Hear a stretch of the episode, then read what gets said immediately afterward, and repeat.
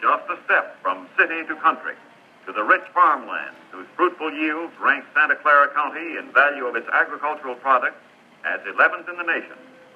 To gross an agricultural income of over $80 million a year, Santa Clara County ranchers practice scientific methods.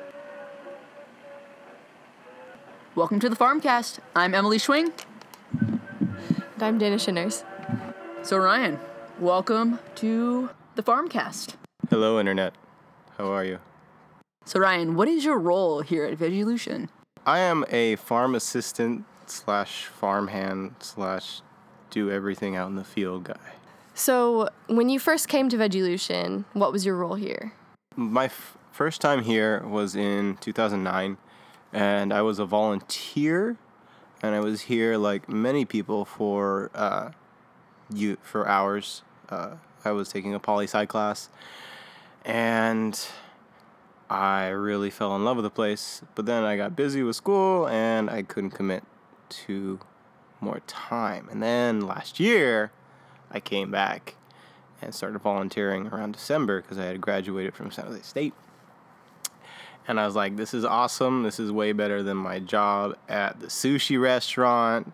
Then I started volunteering uh, more long term. I did the Workday Leader program. And I left for a little while to do landscaping. And I came back. It just so happened that a position opened up here at Veggielution. And yeah, the rest is history.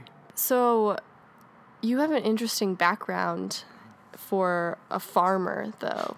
Um, can you talk a little bit about what San Jose State was like for you, and what, and maybe a little bit about what you do for Veggielution? And it was what his father had always wanted. I, I well remember that afternoon when the boy came home from his last day at school. He was so excited to be finished with books and classrooms, or so he thought. Oh, yes, I was pleased, all right, that he wanted to be a farmer. But it wasn't quite as simple as that. Farming's a very different affair now to what it was when his mother and I first started. It's much more complicated, more specialized than it was then. For one thing. I kind of wear multiple hats here. Um, I well, primarily my my job is to um, maintain the fields and facilitate volunteers. And along with that, I end up doing design work and some logos here and there for the farm. Um, I went to school for animation illustration, uh, but my degree says design studies, so it's very confusing. Um, I like to say that I'm multifaceted, uh, very talented individual, a renaissance man, maybe. That's funny that you say the many hats line because when I, I remember the first day that I met you, um, Casey was introducing you and she said, Oh, Ryan wears many hats here. And then Colleen walked up and said, Yeah, but he mostly wears this one, referring to your straw hat that you wear in the fields every single day. So, you went to school for design, but how did you get interested in farming? That is a good question.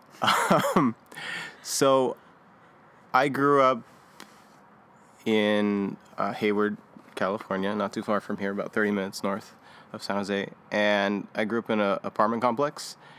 Um, and not much nature or outdoorsiness there. In fact, my parents hate nature.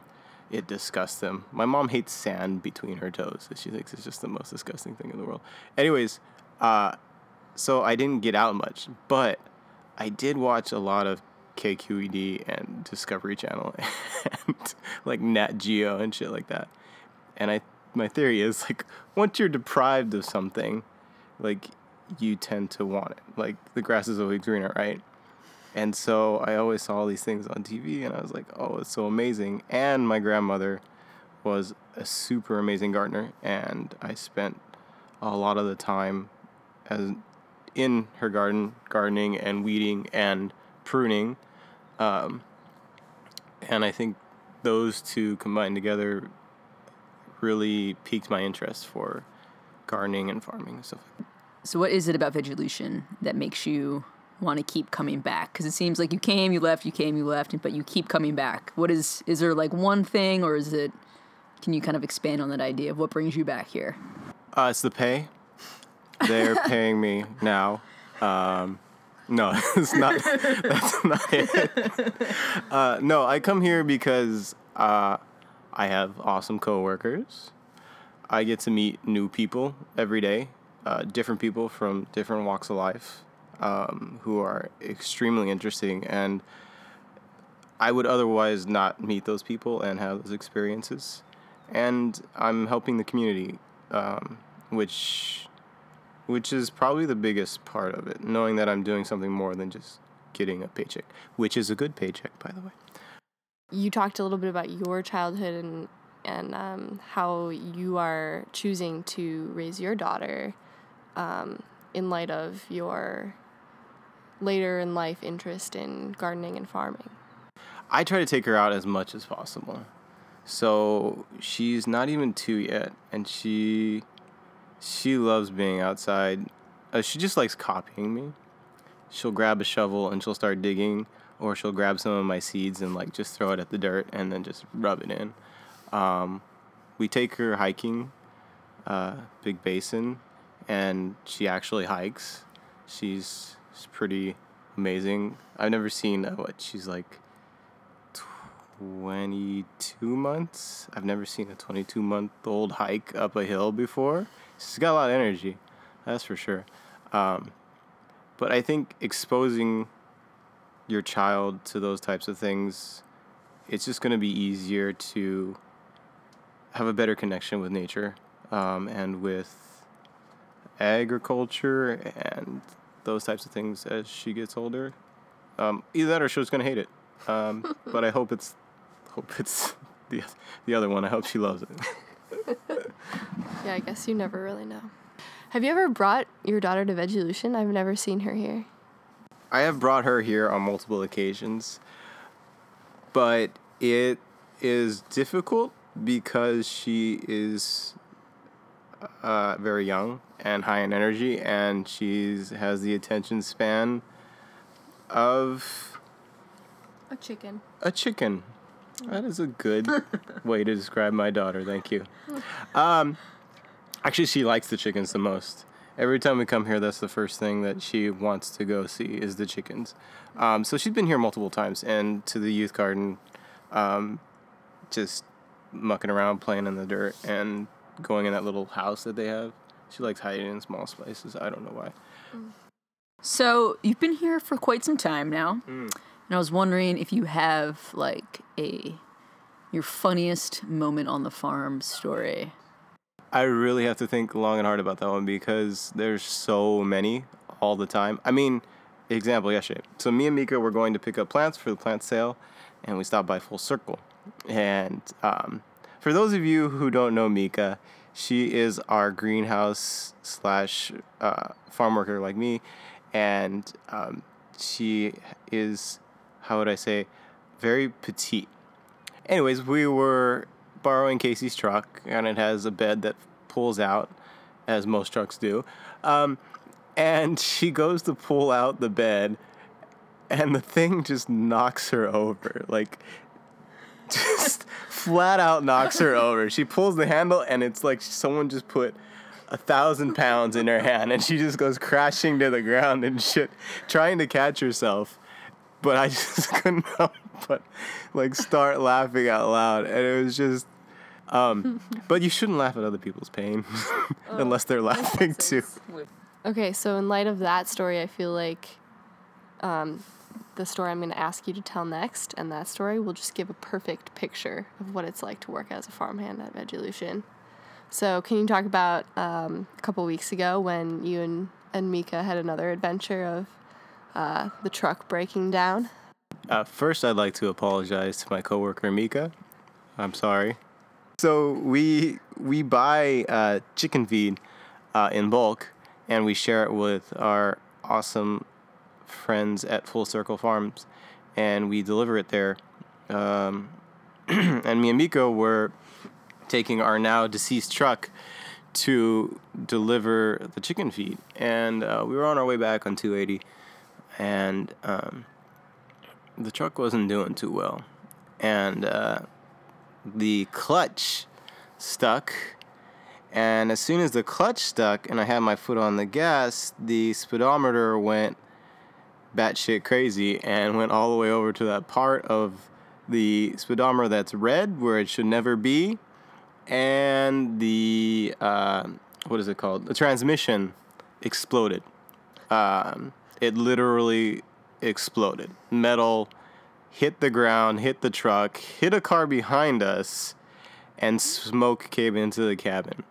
Um, and so, me being as cool headed and calm as I am, maneuver the vehicle over to the side of the road whilst my coworker Mika is screaming, "Oh Jesus, oh Jesus!"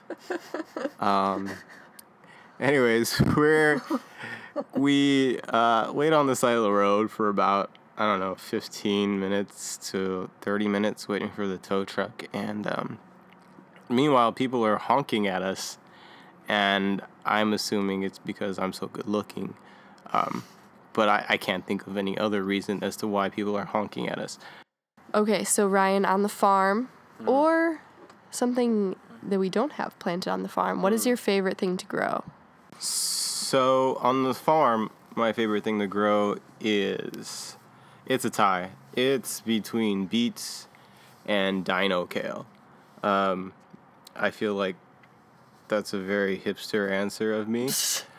um, kale's very mainstream and trendy right now.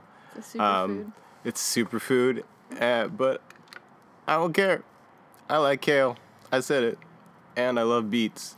Um, if I lived in the ideal climate, I would grow Brussels sprouts. That's right, Brussels sprouts. They're good for you, and they grow freaking amazing. We've talked to a few people so far on the podcast, and we have a lot of people we want to talk with. But I think Ryan is a good example of what makes Veggielution so special, because he started off as a volunteer and kind of just got hooked into, you know, what we're trying to promote here and what we're trying to do. Um, so it's always great to have someone on staff or just involved in the organization at some level, as passionate as he is um, about what we're doing, what he's doing, and the underlying mission, you know, of what we're all here for and what we all hope we're accomplishing. I think we're probably going to have to have Mika on the podcast pretty soon to defend herself a little bit and maybe tell her that she's just as good as Ryan. Otherwise, she might get a little sad. Ryan, thank you for being on our show today. Thank you. I just want to paint a picture of where we're sitting right now. uh, because no one really knows where we are, except for us, obviously. Um, we're in an attic at Emma Prusch Park, Veggielution property, and uh, we're surrounded by all sorts of used knickknacks from kids' chairs to tumble mats, shelves, uh, an old Easter egg basket, a plastic hoop, basketball hoop. I, I think that's what that is. There's a gumball machine. I'm sure there's rat poo up here somewhere. What about this? Uh, ooh, also a Halloween trick or treat uh, basket, purple pumpkin, Purple pumpkin. Mm. and insulation that I don't think is to code. Um, God, yeah. it it's really not that bad. I just over dramatized. But we are sitting in um, chairs made for first graders. And we do have a rug that is a shuffleboard rug as well. Yes, uh, it's quite soundproof up here. Uh, by the the tumble mats that Ryan mentioned, they're great soundproofing uh, material. uh, aside from that, I just want to say thank you for having me on, and it's been really fun. And I hope I get to do it again. Oh, and click five stars because I want to beat out my boss.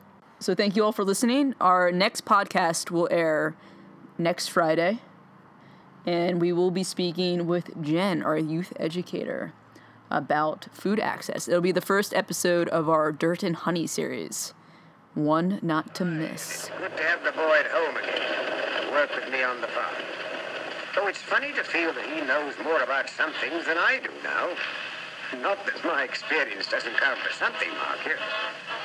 But he's going to get that experience now in the long duel with nature that is every farmer's life. He'll have had a better start